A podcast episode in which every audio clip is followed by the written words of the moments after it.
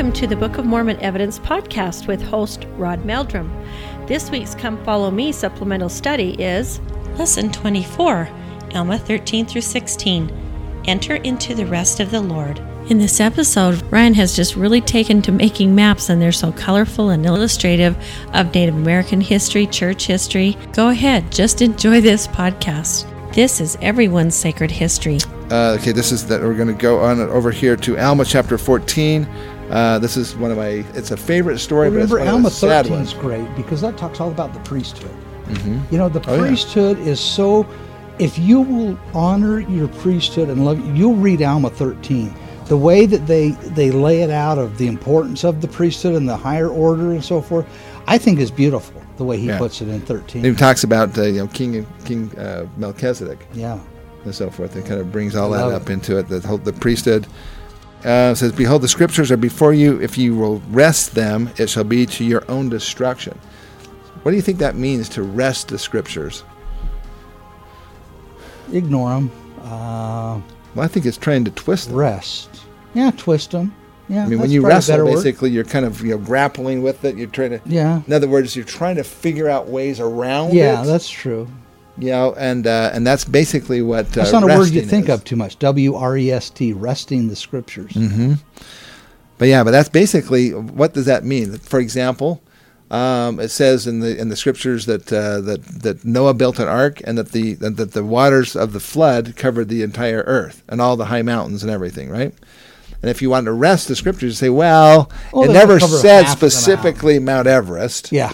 You know, it never said it covered Mount Everest, so we can say, well, we don't know. Maybe it only you know? went up 20,000 feet. or, or maybe it was just a a uh, local flood, yeah. and uh, he sailed across this lake. Yeah.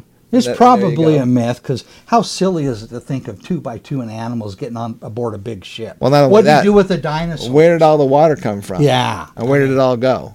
Gee. And all those answers can be had if you understand, if you believe first in the scriptures, Right. and then the science actually, the true science actually backs those things up. Yeah. And you actually can see that in the Universal Model Project. So, uh, but behold the scriptures. That, that's uh, we need to trust in God's words. Basically, this is from the Doctrine and Covenant, section seventeen. This is on page two twenty six in the annotated Book of Mormon. And he, that is Joseph Smith Jr., has translated the book. That is the Book of Mormon. This is the Lord speaking. Even that part which I have commanded him, and as your Lord and your God liveth, it is true. Then we have a couple of quotes by uh, President Ezra Taft Benson. He said, As members of the Church of Jesus Christ of Latter day Saints, we believe the Book of Mormon to be the Word of God. That's from the Articles of Faith, uh, number 8. God has so declared it, so have its writers, so have its witnesses, and so do all those who have read it and received a personal revelation from God as to its full truthfulness. In section 20 of the Doctrine and Covenants, the Lord says that he gave Joseph Smith, quote, power from on high to translate the Book of Mormon, which contains the fullness of the gospel of Jesus Christ, which was given by inspiration, unquote. And then, uh, final quote here uh, grave consequences hang in our response to the Book of Mormon. Those who receive it, saith the Lord, in faith and work righteousness shall receive a crown of eternal life. But those who harden their hearts in unbelief and reject it, it shall turn to their own condemnation, for the Lord God hath spoken it. That's from the Doctrine and Covenants, section 20. One of the last things President Monson said, one of his last talks, was to read the Book of Mormon. And one of President Nelson's first was to read the Book of Mormon. I still remember President Benson being one who emphasized read the Book of Mormon. I mean, we have been taught that so much, but that's why I love this book that helps me understand the true book of Jesus Christ, the true book of Mormon, by little things that help me stop and think deeper as I go through. And that's why I love this so much.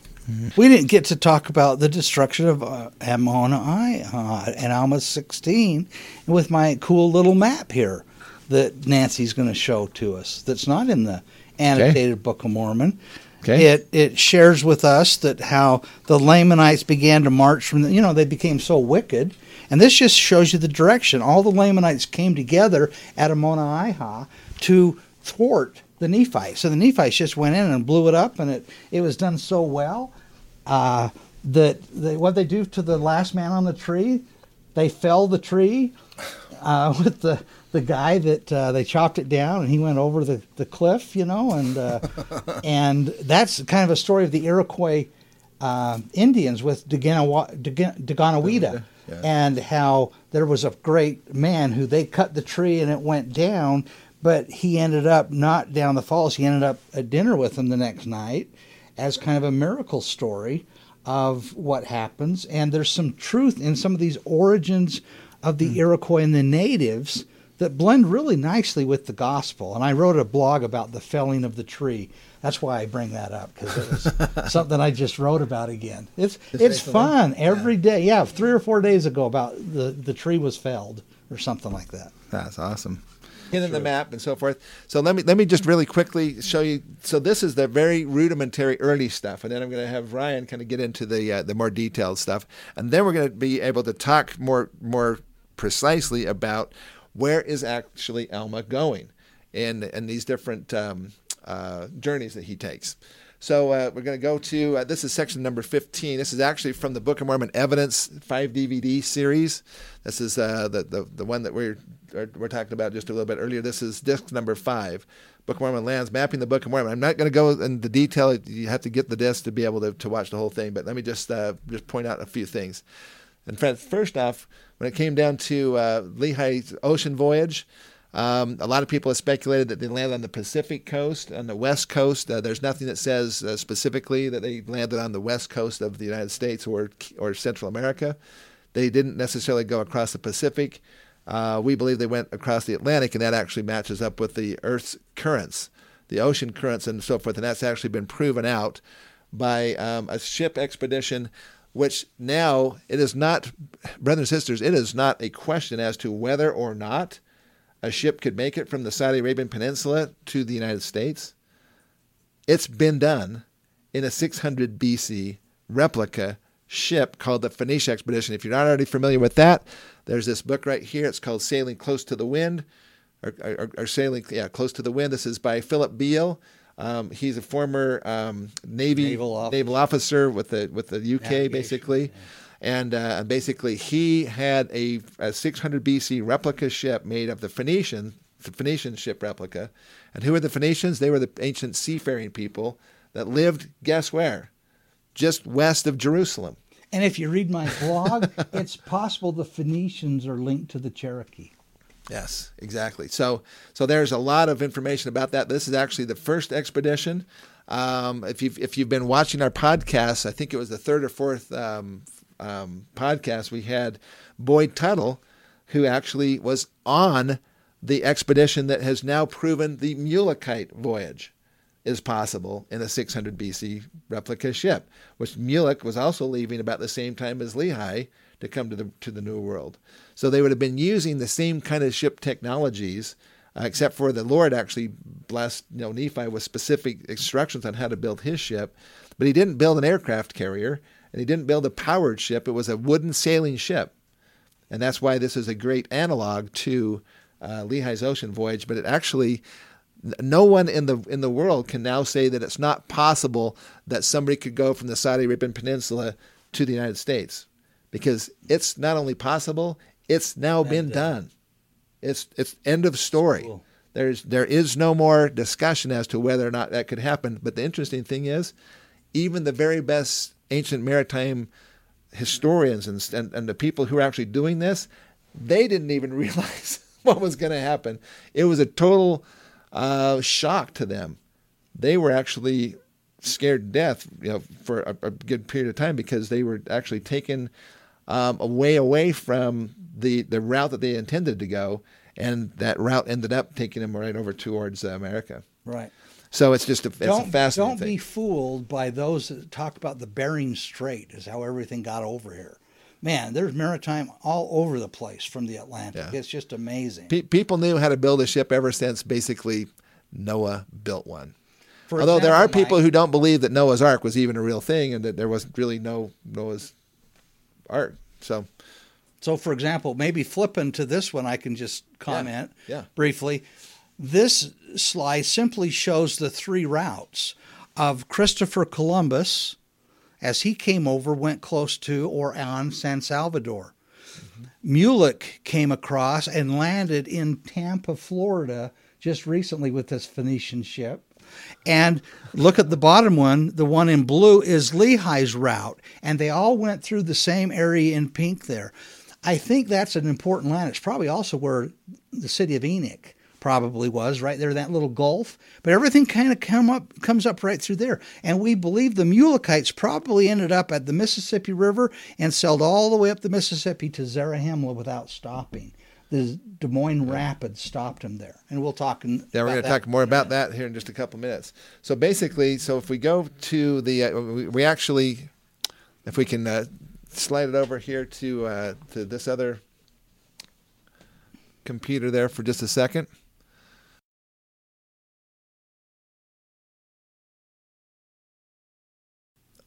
Um, so what we uh, if we most people are aware of the fact that uh, that hurricanes when they typically come into the uh, the area, um, they come up but they, they come from the south and from the east and they come up into the west and to the north.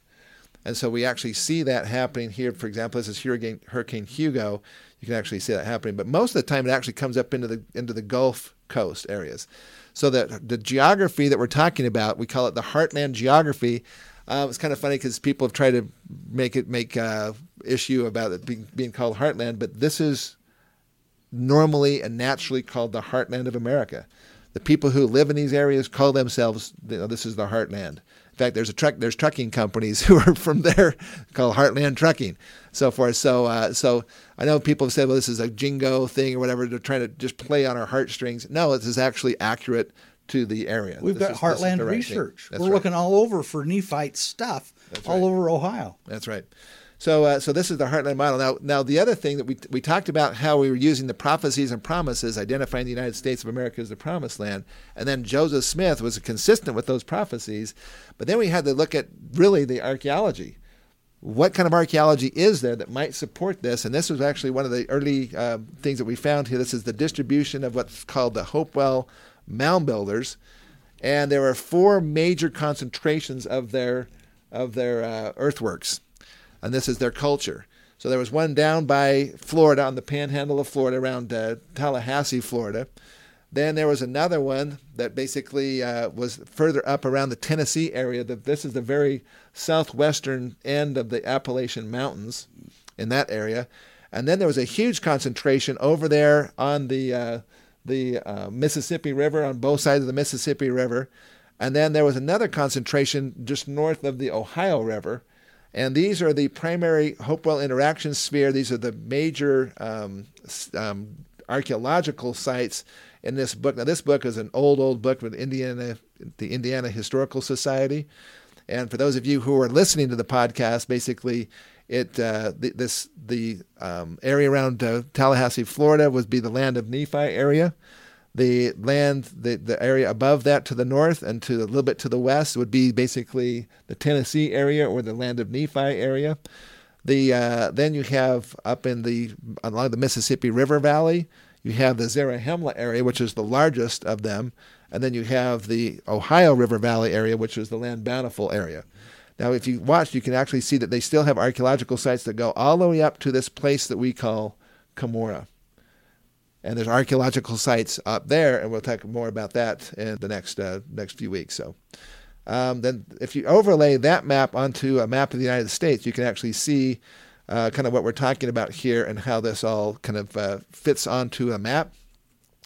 Um, these are Mississippian sites. These are later on that adapted from mound builders and cliff dwellers. Of uh, this is from uh, their book there. This is a different one, and then this is a composite of all three of the overlaid maps. If you take a look at it, they all match up pretty amazingly well. Now, this is all clear back in 2009. I was just trying to find just kind of the general lands, and you'll see that there's been major, um, you know, improvements and, and more specificity when it comes down to these particular lands and their borders and so forth that have been done and accomplished by Ryan and and uh, Jonathan, uh, Jonathan Neville, and, uh, and, with the help of Wayne May and many, many, many other people who've helped with this.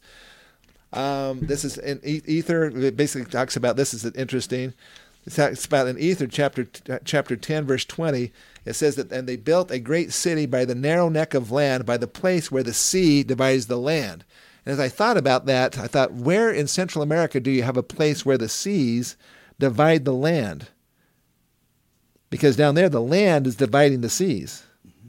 But here in North America, we have seas basically, and also you need to understand that the word for sea in the Hebrew is the same word as the Sea of Galilee or the Mediterranean Sea.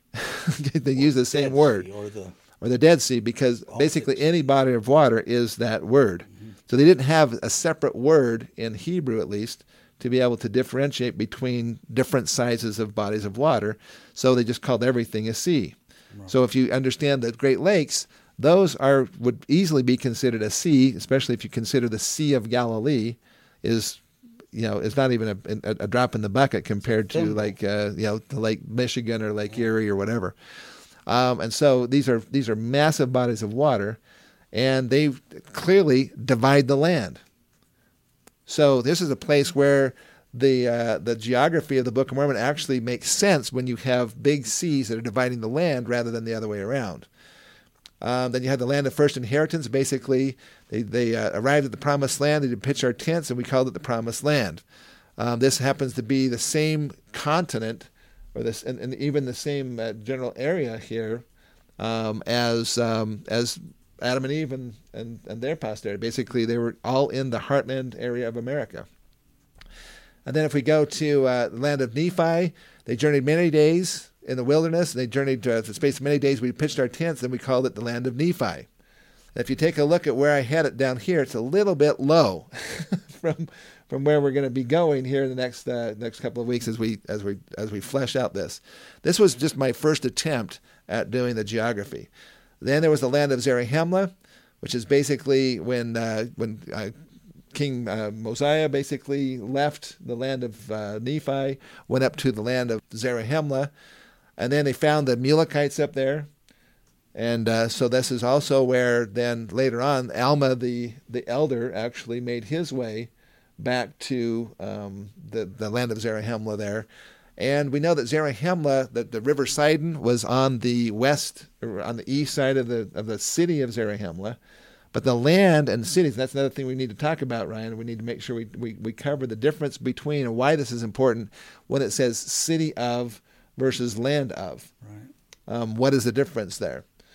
And then, uh, then, then, then later on, as we get, then this is the Alma chapter 22, and it, and we're going to get into that in detail. But this is my uh, my first uh, opportunity to to kind of flesh that out, and you can kind of see the Lamanite lands, the Nephite lands, and then the, you know land bountiful, basically the Ohio River Valley. The land of Zarahemla is essentially the Mississippi River Valley, with the land of Nephi being up in the Appalachian Mountains, or at least the southern end of that. And so you can see that land of desolation. Didn't really know for sure where to put that, but we have that now uh, in more detail. And then later on, uh, talked about desolation, the land of the, the Lamanites, and uh, how the Lamanites were basically the Nephites were nearly surrounded by the Lamanites. And uh, so this that we're going to get into this a little bit later. This is just showing here the Great Lakes as they are today, the Great Lakes how they may have been uh, when they were back in that time frame when they were 50 feet higher. That uh, that reference I gave you before here was actually talking about this uh, this um, from the pioneer history of the Holland Purchase of Western New York by O. Turner back in 1849. That they talk about that the uh, the the the remains of the native peoples at that point were almost always 50 feet above the current lake levels at that point in time, and, there, and we have the evidence now that shows that there that the lake levels were indeed higher anciently, and created some swamps and so forth. But those actually would extend out.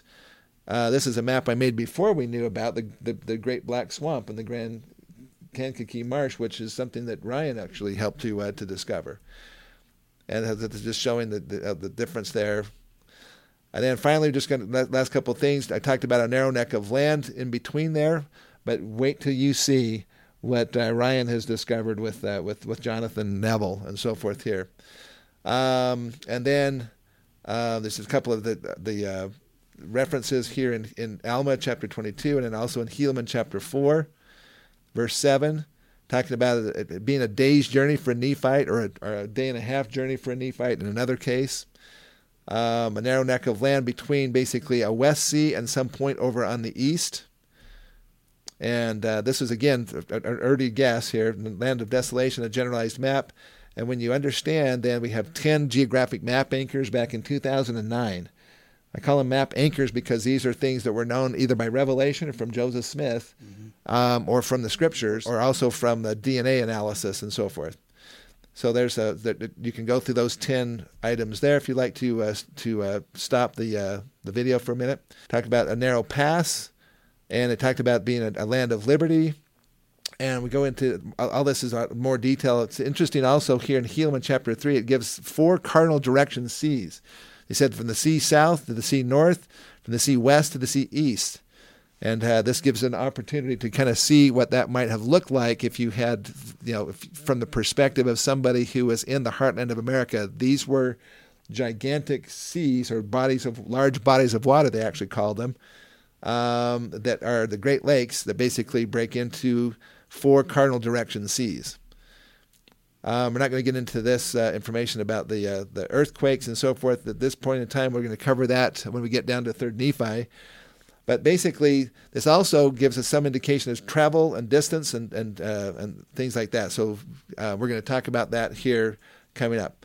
If you'd like to get more information about that, I'd advise you to uh, to get a hold of the, the DVD set and watch the DVD. The, the DVD on this is actually about almost two hours long just on its own. And uh, anyway, so that is um, what pretty much what I wanted to do. Oh, the the last last thing though about this though, and that is let me get to this point right here. Um, up and down directions. Uh, we've already talked about that just briefly. The final destruction sequence. Okay, it says uh, this is from Book of Mormon, chapter 1, verse 10. It says, It came to pass that the war began to be among them in the borders of Zarahemla by the waters of Sidon um, they had to take Zarahemla because number one, it was their capital city, but number two, once you understand the actual geography, you understand why did they have to take the capital city first? Because it has to do with what's called the Des Moines Rapids. Mm-hmm. It's the only place that they could cross the Mississippi River on foot at certain times of the year. And we'll probably talk about that here as we get going. But they needed to take Zarahemla so they could get literally hundreds of thousands of, of warriors across the river without having to build, you know, hundreds of thousands of boats or, or canoes. And so they basically would have crossed the river, forcing the Nephites back into their land bountiful area, and then continued to move there. They began to retreat towards their north north countries. Then they finally get down here to uh, Mormon chapter 2, verse 6, and we marched forth and came to the land of Joshua, which was in the borders west by the seashore, which had been up by uh, basically Lake Michigan area. And then they continued, the Lamanites did give us the land northward, yea, even to the narrow passage, which led to land southward, and we gave the Lamanites all the land southward. I think it's kind of funny that Lamanites are basically uh, really having their uh, their their day here with the with the Nephites, and yet the Nephites, from their perspective, oh, and we gave the Lamanites that other land. And now, we got the best land. Yeah, yeah the, no, the Lamanites are basically have you in a corner here now.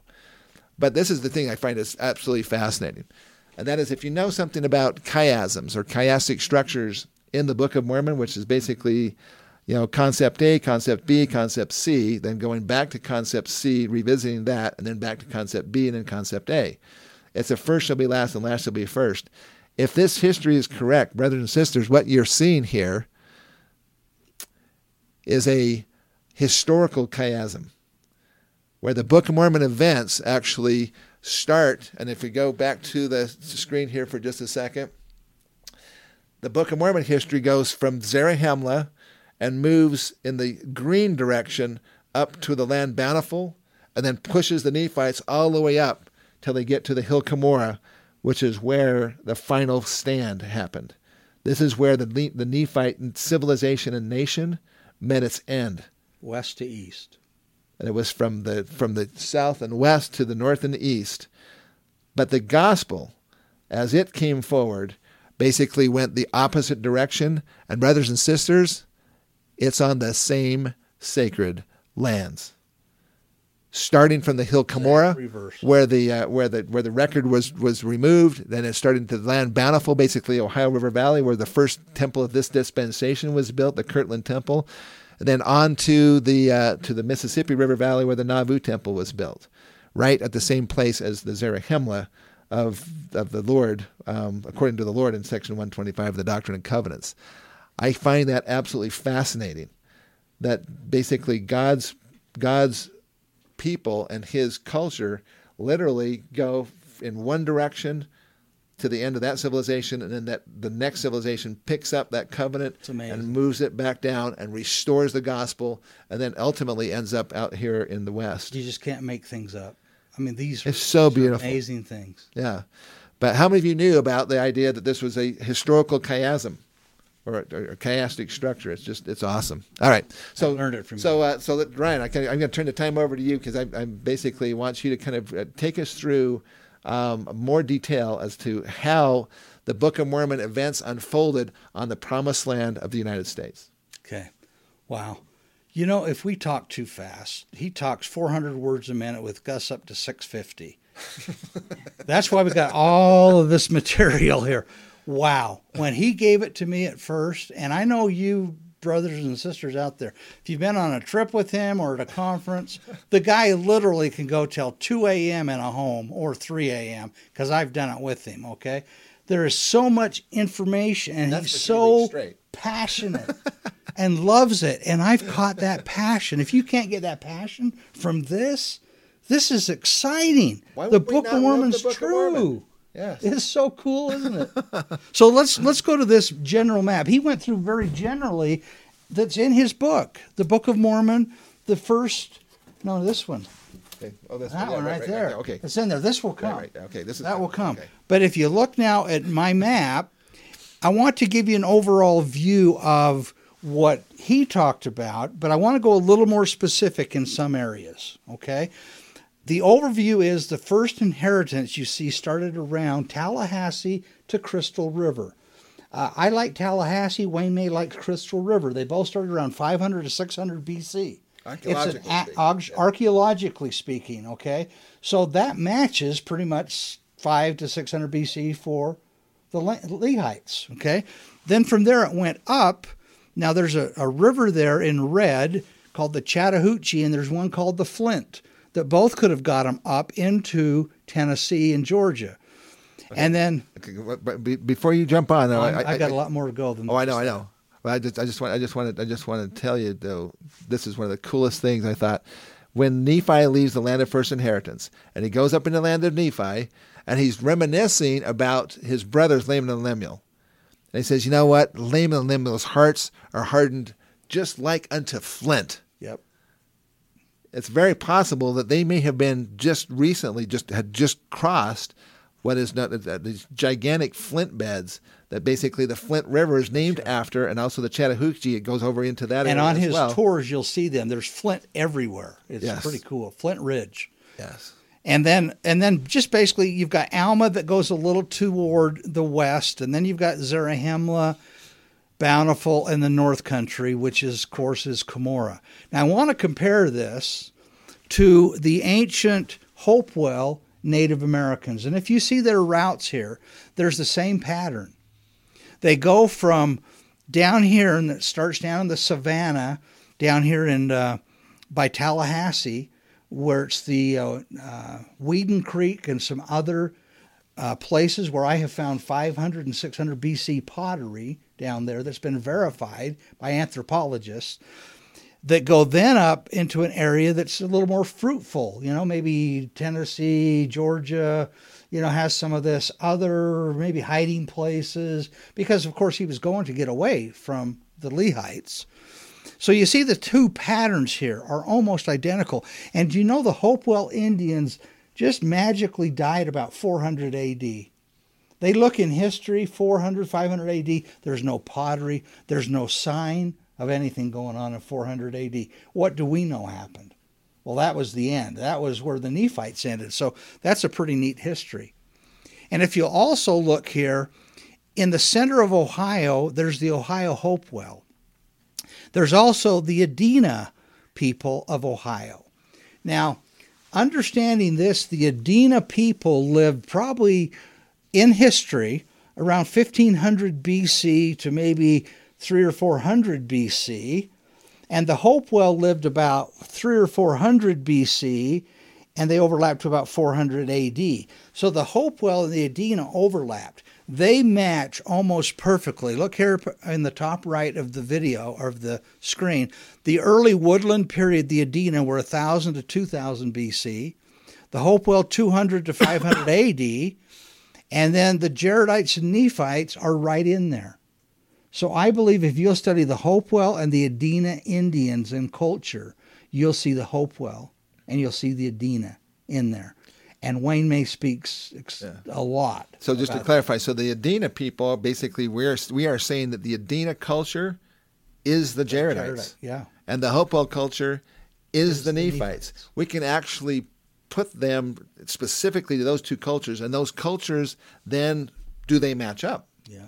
And the answer to that is, oh my goodness, you're wait till you see. I mean, it is absolutely astounding how well, they not match up not only in time, but in archaeology, mm-hmm. in the animals and the plants that they have, in their cultural traditions and so forth that we know of, in the, even their writing and things like that. So uh, we're going to get into. And you know what else? Some people will ask us, Rod, your favorite book here. They'll ask us on this screen, take a look at where are all the proofs that there were Adena and Hopewell. Are you kidding me? Have you seen the 1894 map of Cyrus Thomas? Look at this. Everywhere that's red on that map is not a is not a mound. It's a series of mounds or a, or a mound site yeah. of information. There could be 30 on one of those red dots. There could be 50. There could be two. But look at all the mounds and notice how they're right along the Mississippi and the Ohio River and all the way through there. It's, it's astounding how many. How many mounds are there, Rod? Well, this this, this is an interesting thing. Let, let, let me uh, let me point out this book here. So this is called the Illustrated Encyclopedia of Native American Indian Mounds and Earthworks. This is by uh, by Dr. Uh, it's uh, Gregory L. Little. Um, this book came out originally in 2006. Then they had an update in about 2013 13. or so. This is this this is this this newest one with the red here. But basically, in this book, and, and it's so funny brothers and sisters, I've had so many people say, well, the Book of Mormon couldn't have happened in North America because there was no civilization here. Okay. That just it really just shows how little people know about this civilization. Because this is actually on page three of the book. And, and he asks the question, how many mounds are there? And this is the this is the question that he gets all the time. He says the most common question that is asked about mounds is how many exist. In the 1800s, the Smithsonian sponsored many expeditions to identify mound sites across America. A map reproduced here in great, great, greatly reduced form was published by Cyrus Thomas in 1894 in the Bureau of Ethnology book. They found approximately 100,000 mound sites, many with complexes containing 2 to 100 mounds. Uh, the figure of 100,000 mounds once existing based on the Cyrus Thomas map, revealing 100,000 sites, is often cited by others. But that estimate is far, far too low. After visiting several thousand mounds and reviewing the literature, I am fairly certain that over 1 million mounds once existed and that perhaps 100,000 still exist. Oddly, some new mound sites are discovered every year by archaeological surveys in remote areas, but in truth, the large majority of America's mounds have been completely destroyed by farming, destruction, or construction, looting, and deliberate total excavation. You know, that sums One up. million Millions sites. This is not a small uh, podunky, you know, uh, civilization. This is a massive civilization that, that sprawled over the entire interior of America. And what would feed that massive culture? Take a look at this map. The na- that culture, the size of the people, would need the biggest river system in the world, basically, okay, or close to. Look at the Mississippi River Valley and Ohio River Valley. Look at all the pink. These are just rivers, folks. There's no room in here for cities. These are all rivers. How many rivers are? The rivers are the highways of the Nephites. Of all the ancient peoples. Of yeah. all the ancient people. And they would travel a river. Why would they go in the jungle and in the bush when people could follow their trails? Why not use the rivers that dart in and out? Why was Ammon and Limhi and some others lost in the wilderness? There's rivers everywhere, mm-hmm. okay? But look at this set right here and look at how the head of the river Sidon is right where the Ohio and the Mississippi meet. The New Jerusalem is right there at the Missouri and Zarahemla is right there on the Mississippi, and anything above there are Nephites, and anything below there are Lamanites. That strip of river systems from the Missouri to the Mississippi to the Ohio to the Allegheny constitute the narrow strip of wilderness that you will learn about in Jonathan's book, Moroni's America. It's just amazing. This is kind of the overall view of what we're talking about. Now, do you see the different colors there?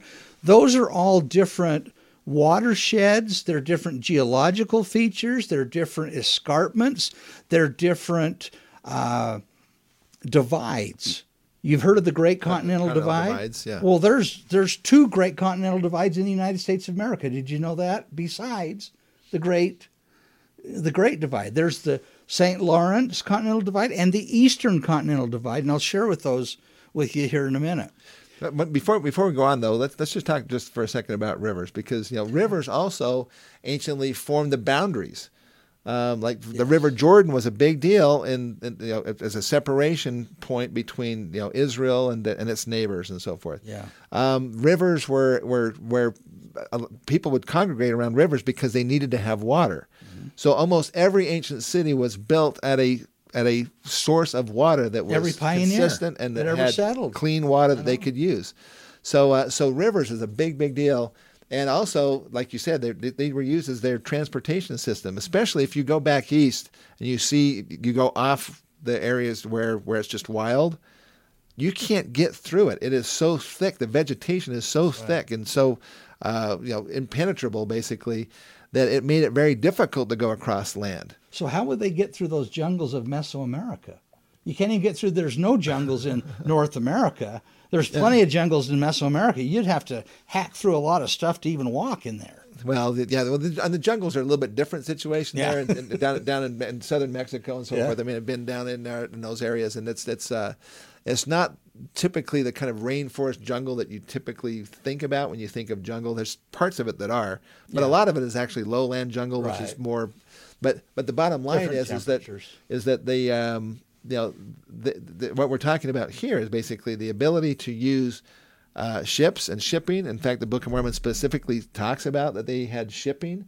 Yeah. There- a lot of their, their stuff was done by shipping on the rivers, and, uh, and so feeding all deal. those people. Look at how much Fish, food and ducks, fish and geese. agriculture and all that stuff. Yes. John Lefgren's a good friend of ours who I'll give a little plug here. He's a PhD, Yep. lives in Pennsylvania. He's got a group called Heartland Research. Him and Wayne May are doing a continued Zarahemla search or Zarahemla looking for, Mm-hmm. and they need money.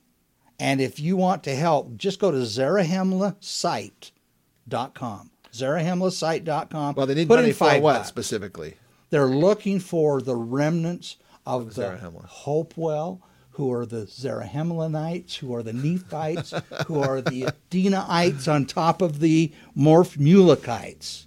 Yes. They're every kite. Okay? They're all over All North. America. It's wonderful. Yeah. Okay? Bet. So let me let me do this. Let me share with you. I want to shift to one really important thing.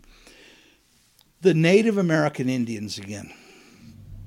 I have learned to love them so much. My mother and father met on a mission, the Southwest Indian Mission of 1950 to 51. Uh, Golden Buchanan was their mission president, and Golden Buchanan was the first one ever to have a Navajo family in their home in the Indian placement program that started there. Oh yeah. And we've got two wonderful friends, Mike and Betty LaFontaine, who have been now with us fighting for this battle to get the Lamanites their just due. They're such The special people. yes. Yeah. And yeah, the first will be last, the last will be first. But you know, we Americans, you know, we got rid of some Lamanites. We didn't do very good in what we did. Now, that doesn't mean all of us. We were persecuted too as Mormons. The Jews are persecuted. But I believe, we believe the Jews and the Native Americans are one and the same people. Isn't interesting? They have DNA the connection. people of God that get That's right. And the Mormons, look at that connection. I think it's amazing. So look at this map. In 1784, everywhere in green, light green, is where the Indians lived, Native Americans.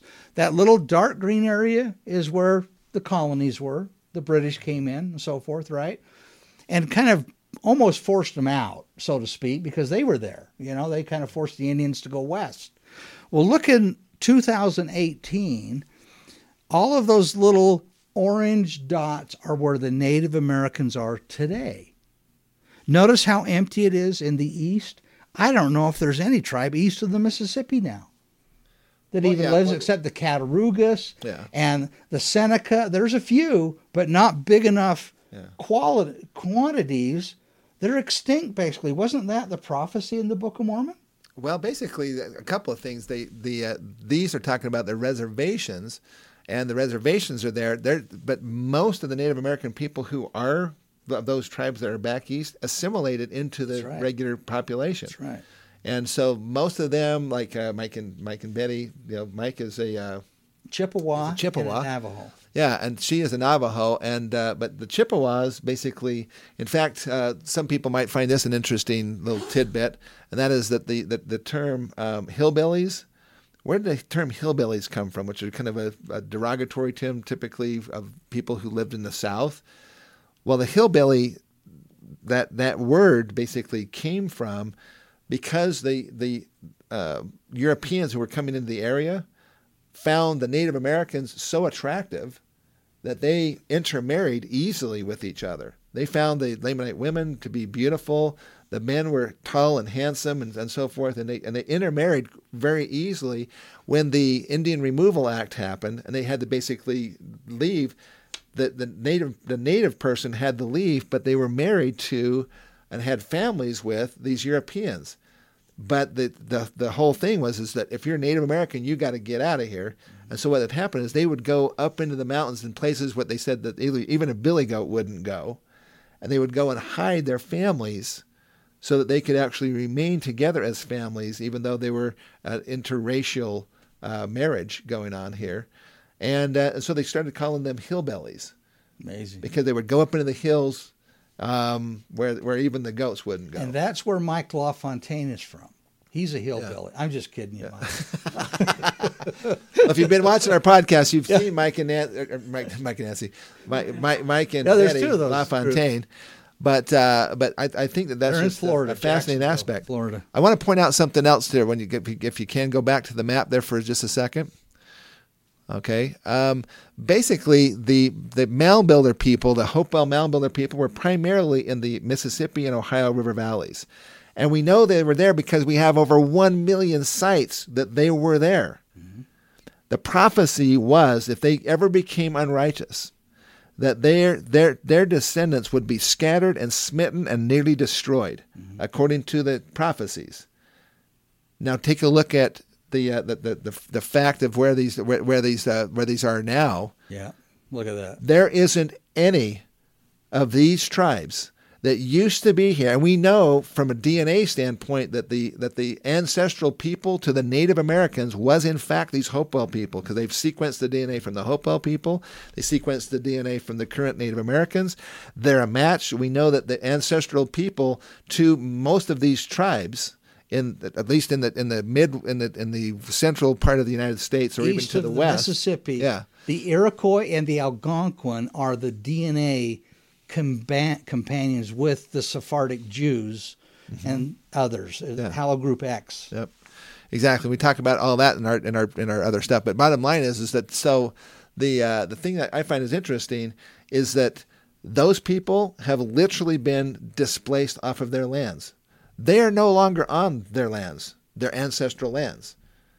But if you in, instead, if you compare Central America, for example, who had the Mayan area around you know Guatemala and Belize and uh, and, and and southern Mexico, it was the Mayan civilization, and who owns those lands today? It's the Mayan civilization. They are still on their lands. They have been persecuted, no doubt. Okay, but they are still on their lands. But the prophecy specifically stated that they would be scattered, Moved smitten, and nearly destroyed. Yep. The Mayans are still basically, in fact, the Mayans are pretty much involved with their particular political culture. But look at where the Native Americans are in their in the nation of the United States today. How much political clout, clout do they have? Yeah. Well, and, and all the Mayan in South America, they're all Asian. They're no, there's no Hebrew in there. They're all Asian. That's why they came out with this false thing in 2002 saying, oh, Book of Mormon's false because Asians don't have the right Yeah. DNA. Well, what about all the Iroquois and the Algonquin who are different? They're tall and slender and strong. They're not shorter and smaller like the Asian people. And it's amazing Yeah. what you find. In the Book of Mormon, how many times in the Book of Mormon do they say, you know, like, like Nephi, he says, "I am large in stature." That's right. And, then throughout the Book of Mormon, uh, he's large in stature. Helaman, you know, you know uh, Captain Moroni was large in stature. Mormon and Moroni both say that they, they were large in stature. Why are they doing that? Why are they telling us that?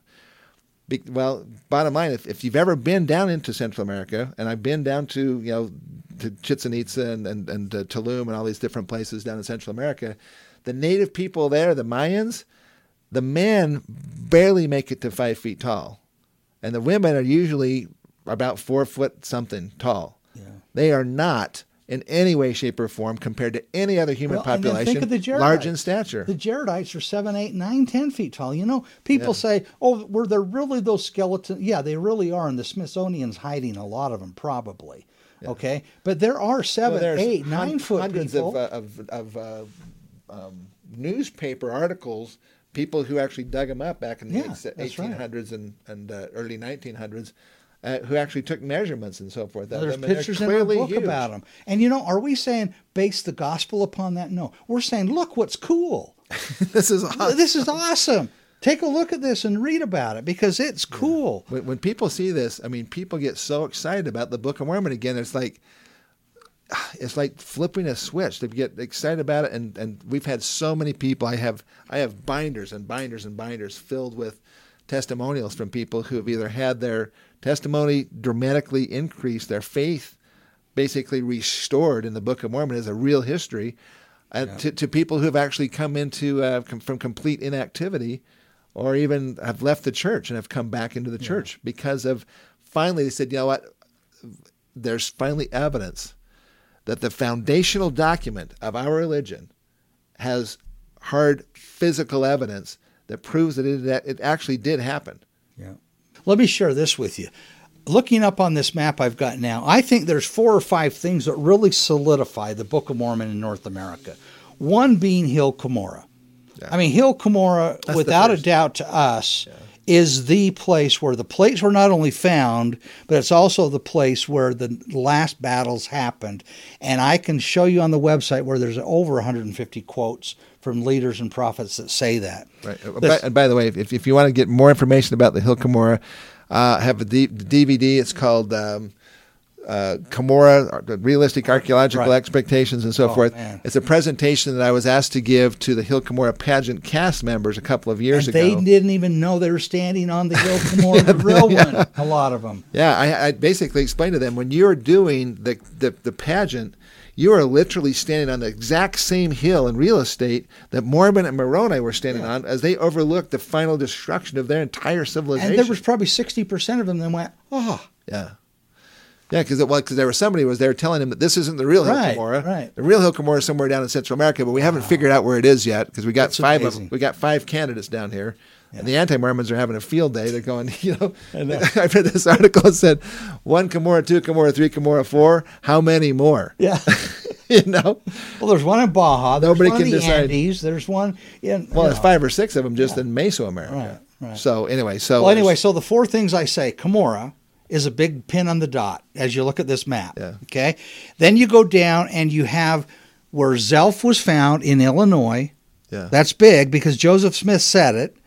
And where he wrote the letter 30 miles from there to his wife Emma about wandering over the plains of the Nephites.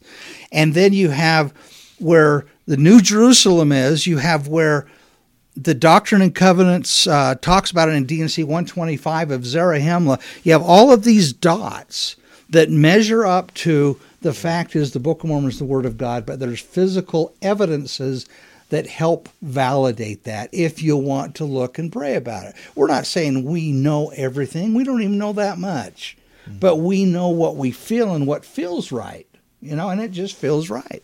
And you can also, like like we said, and we want to reiterate this, you can also, after you learn about it, ask the Lord.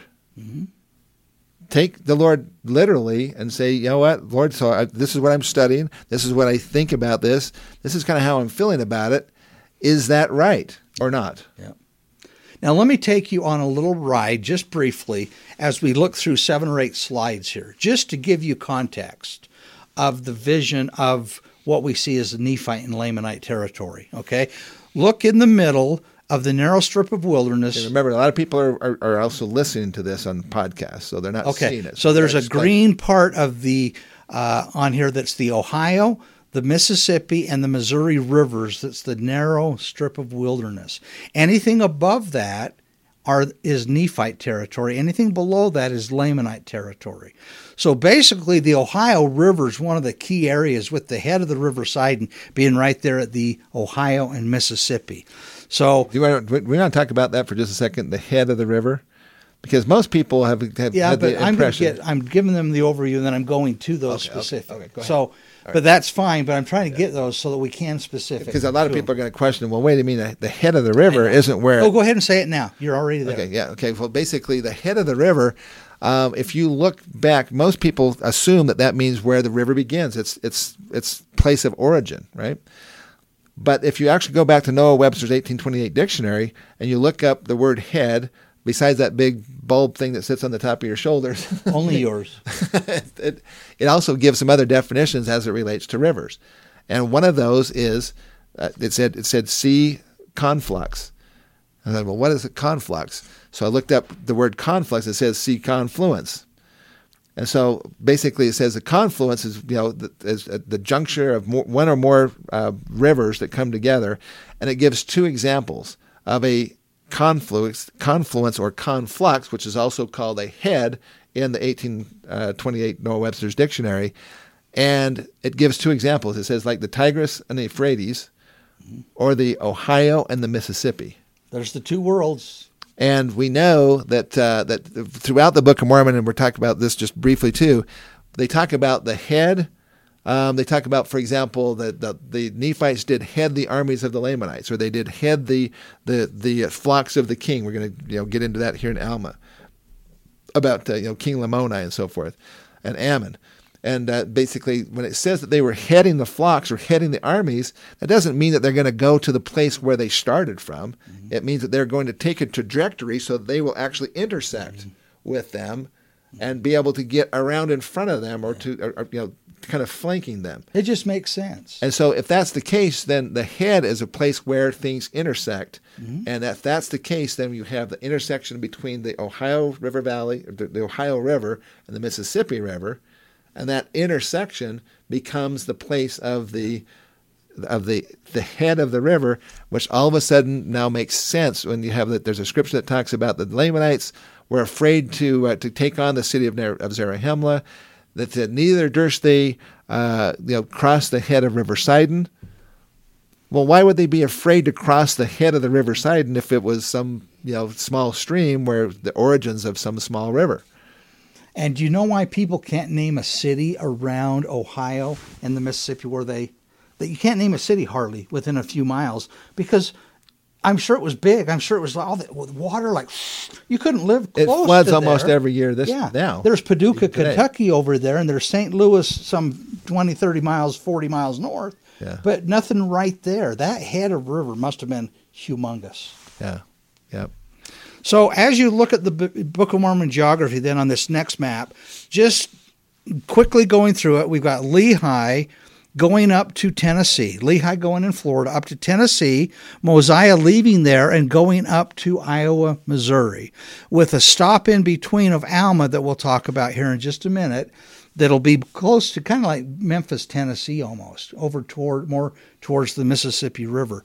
So as you look at this group of colors on this map, everything in green which is below the Ohio River is the land of Lehi Nephi, or the land Lehi, or the land Nephi, or the land of first inheritance.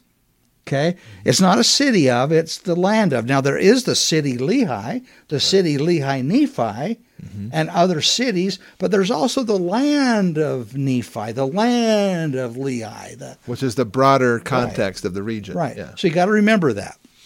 And then along the Ohio and Missouri River, north of there, you've got the land Zarahemla and the land Bountiful around both sides. And I've brought it down to, a, to the west, Land Bountiful to the east. Yeah, thank you.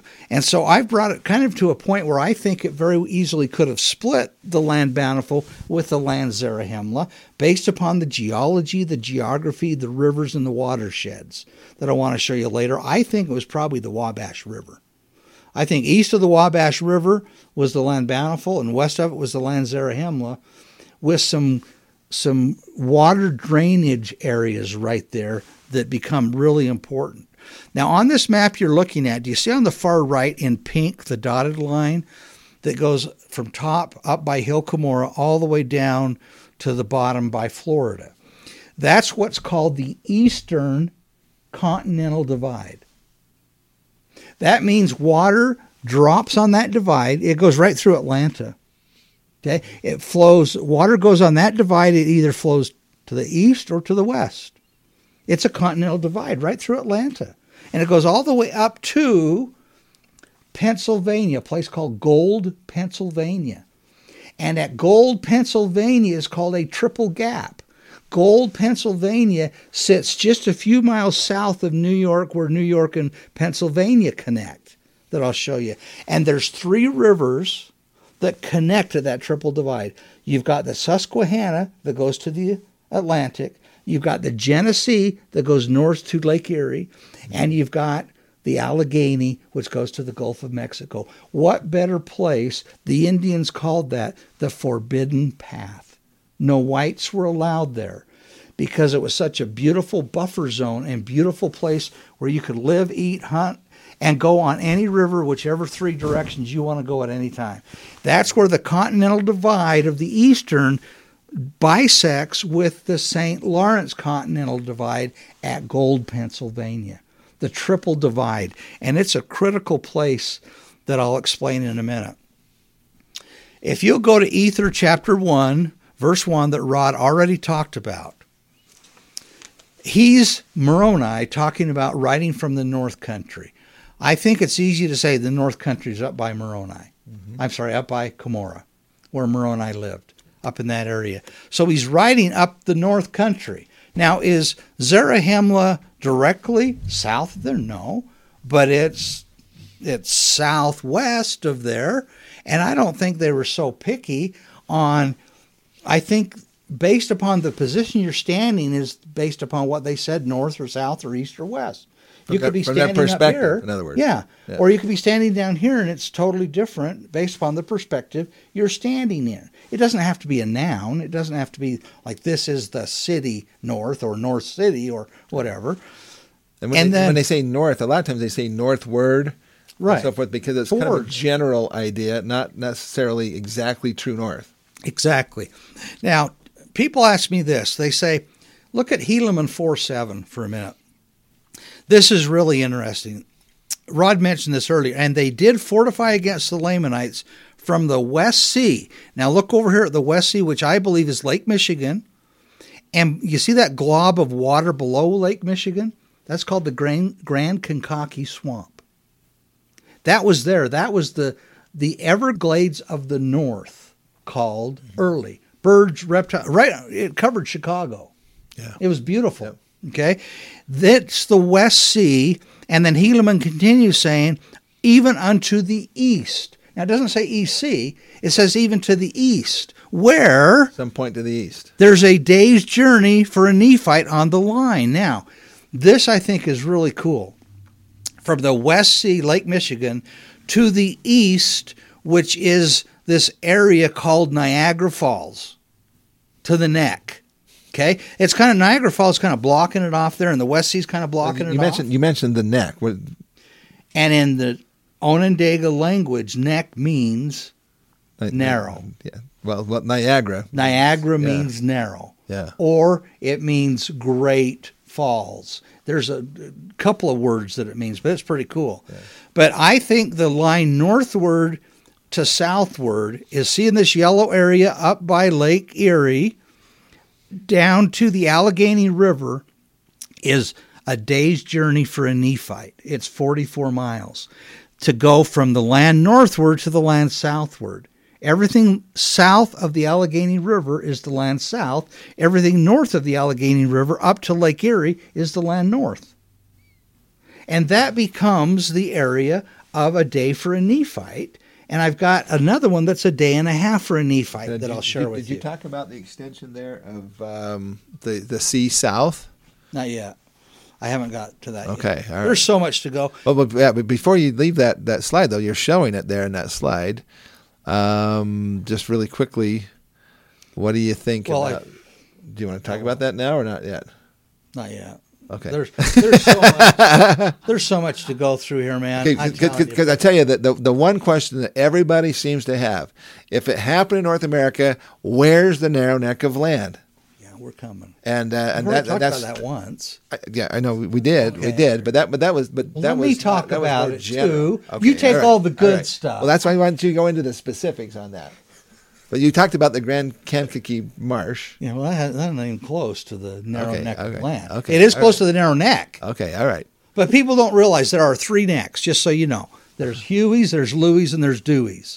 No, there's three necks in the Book of Mormon. There's the small neck of land, Yep. which is different than the narrow neck, which is different than the narrow neck of land, which is different than the narrow strip of wilderness, which is different than the line fortified, which is different than the line bountiful, which is different than the narrow pass, which is different than the narrow passage. Get my point? There's like 10 of these They're all different things, but that are they, they're named differently. Yes. that I can show you on a map like this. That's pretty cool. Okay? And I'll maybe have time to walk you You want me to through hold this. that while you, if you want to. but no, no, let's Okay. All right. let's go through the slides. I don't have to hold something. So here's an overview for you folks. This will tell you every neck, narrow, whatever, where we feel makes sense that these things happened. Narrow places. and you can get this. Just just get, send me an email. I'll give you this free. I'll just send a copy to you, a PDF of it. Okay, Ryan Nelson at AOL.com. Okay, Ryan R I A N Ryan Nelson at AOL.com, and you can get one of these maps. But I want you to understand the directions of the Nephites, like Rod and I, Rod and I talked about earlier. If you're standing in the blue area, and Lake Erie is going to be a different place than Lake Ontario. If you're in the orange land, it's going to be different. The lake Just further south, Yeah. You know, you've got over here by in the yellow where we think it's very plausible that just below the head of the River Sidon is what was called the Sea West South, which is the Mississippi River, right below the head of the River Sidon. And Lake Michigan could very easily be the West Sea North. So as you're reading the Book of Mormon, try to get an understanding of where we're talking about in relationship to where that person is standing. I'm going through here Alma 2227 that we'll be going through in more detail, but I just touched on that fact right here. You bet. Let's get back to this. We we believe Lehi landed in Florida. Where do we think Mulek landed? Well, it's possible Mulek could have landed up by the St. Lawrence Seaway, that he could have come over that way. The waters are not going the best way, and the winds are not the best up there. But I know Wayne May really likes that. So I put a lot of credence on the fact that Wayne May believes something because he knows his stuff. Mm-hmm. Okay. But I think after reading Moroni's America, I feel more apt to probably say that Mulek landed at the Mississippi River, which was 400 miles from where Lehi landed Mm-hmm. at the Chattahoochee or the Apalachicola. Essentially, New River. Orleans, New Orleans today. Yeah, which is New Orleans. So if you look on the map, the the pink is starting at Apalachicola by Tallahassee, Florida, and it goes all the way north up to this green area that I call the city Nephi.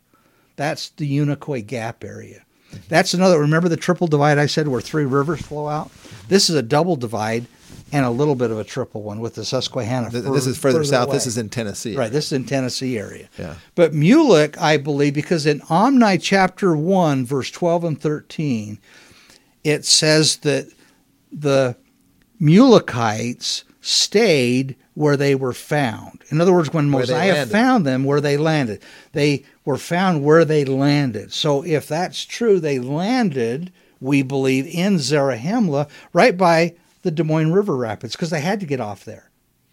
Okay. Do you want? Yes. Can now I you're- explain that really quickly? bet. So basically, if you if you were taking a look at the Mississippi River Valley, or excuse me, the Mississippi River, and you start from New Orleans, you can basically back in the back in the 1800s when they had riverboats, riverboats could actually go all the way from New Orleans and go all the way up past St. Louis and all the way up to this place called the Des Moines Rapids, which just happens to be at a place called a city that was named Commerce originally. That city later became known as Nauvoo. But the reason why the riverboats could only get up that far is because there was a broad limestone shelf. The river up above that at, at Fort Madison and down below that at Keokuk uh, was about 2,500 feet wide.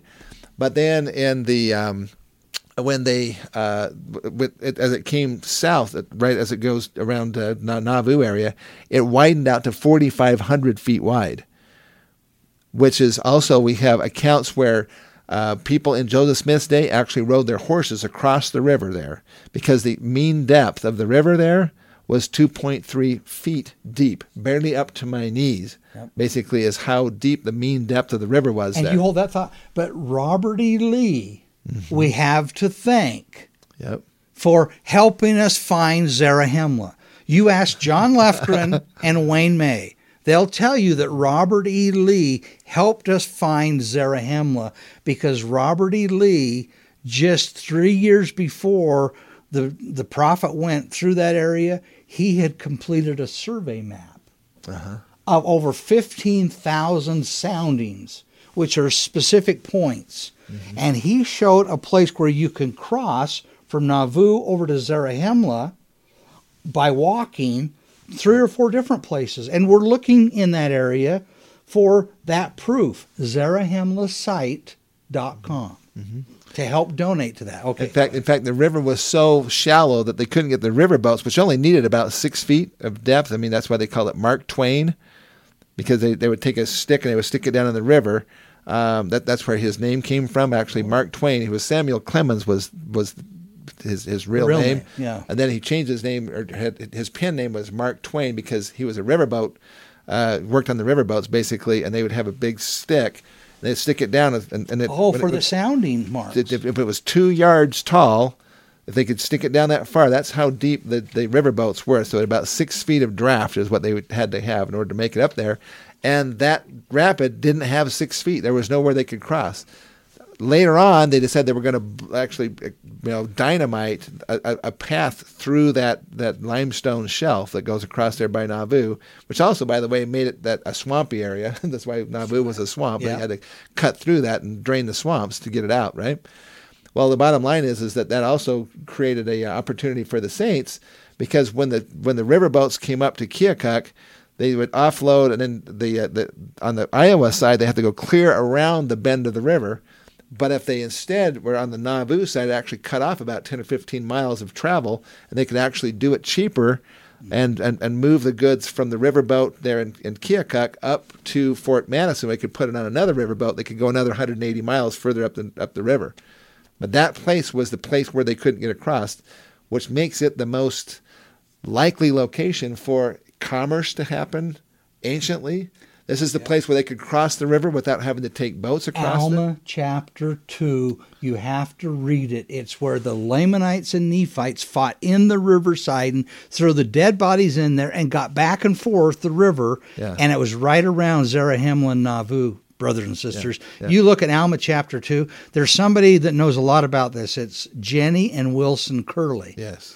And they live In in Nauvoo. Nauvoo, Yep. and they have 13 to 15 mounds on their property that they own Burial mounds. burial mounds, Hopewell, that are amazing. And they have had some experiences on those mounds that are absolutely true. Yeah. Breath. There's some cool stuff. The Curleys, you want to meet them. And if you ever go through Nauvoo, You call me, I'll give you Curley's phone number. They would be happy to take you through. And also, I want to just point out another thing that we had in hidden, hidden in the Heartland TV series with uh, with Kels Goodman, is that uh, year, about 10, 12 years ago, the Community of Christ was putting it, putting a new electrical service into the Red Brick store. And if you know about Nauvoo, if you know that area, basically, um, Nauvoo has you have the Red Brick store and you have the Smith Family Cemetery. Between there is just this little patch of, of, of ground there, Called Little Cemetery. and it's a, it's a well, yeah, well that that was actually just a uh, just a piece of grass. Yeah.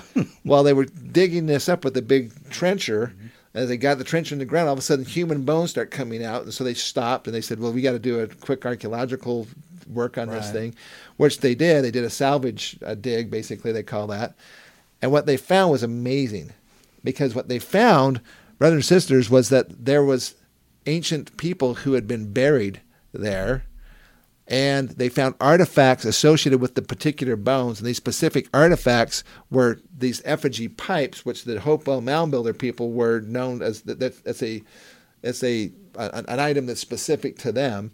So like we a know turtle or a wolf Or owls a or owl animals or whatever, yeah. and they were in the shape of their pipe and they were Yeah. found they're cool Yeah. And so they found a couple of these pipes. So they know that they were Hopewell Mound Builder people. There's at least 25 of them that are buried right there. And so it turns out, this is kind of an interesting thing. I think you'll like this. Um, brothers and sisters, it turns out that uh, the Smith family cemetery has Joseph and Hyrum and Emma and, and Lucy Mack Smith and, uh, and, and you know Joseph Smith Sr. and so forth, and their families are buried there. Turns out that the Smith family cemetery is literally in a Nephite cemetery on the banks of the River Sidon. and there has been archaeological finds that are dated to the Book of Mormon times. And yes, we do know where they are. It's amazing. Talk to the Curleys. Dig Nauvoo. That's why I wanted to point dig this out. I got my shirt on today. This is and I also Nauvoo. There's Cal Christensen who knows all about the little cemetery. And isn't that turtle shaped too on top of little Well, that's over cemetery on the other side of the on river. Keokuk. Yeah, that's over on the Keokuk There's side, so yeah. much over there, folks. I mean, Nauvoo is right in the center of it all.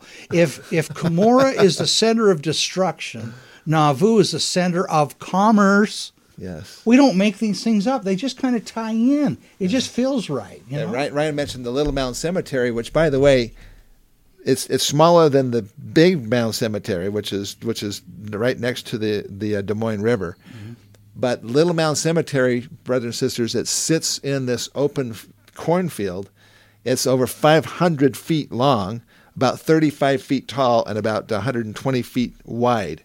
This is a massive human-made earthwork that's in the shape of a turtle. But but there weren't any people in North America. They're all down in South America. There weren't that many people. There wasn't any civilization No or culture up here. Yeah, this is there's nothing here, right? So I, we we throw in digs occasionally because it's fun. You know, we love them, don't we? we love those guys. But if they had to refute every one of these things, which they do, they'd have a good to, book yes, to write about Yeah. that, wouldn't they? Yep. Thank you for listening to the Book of Mormon Evidence Podcast. If you like this Come Follow Me supplemental study, click the like button and share it with your friends. Be sure to go to bookofmormonevidence.org, which is a hub with all the links that you would like to the podcasts, to upcoming events, the store, at the 400 answers to the Book of Mormon. It might be fun family night to go over the 400 questions and answers. Visit Ryan's blog at www.bofm bofm.blog. Our streaming site now has over 100 new videos from our virtual expo, Book of Mormon Evidence Streaming.com.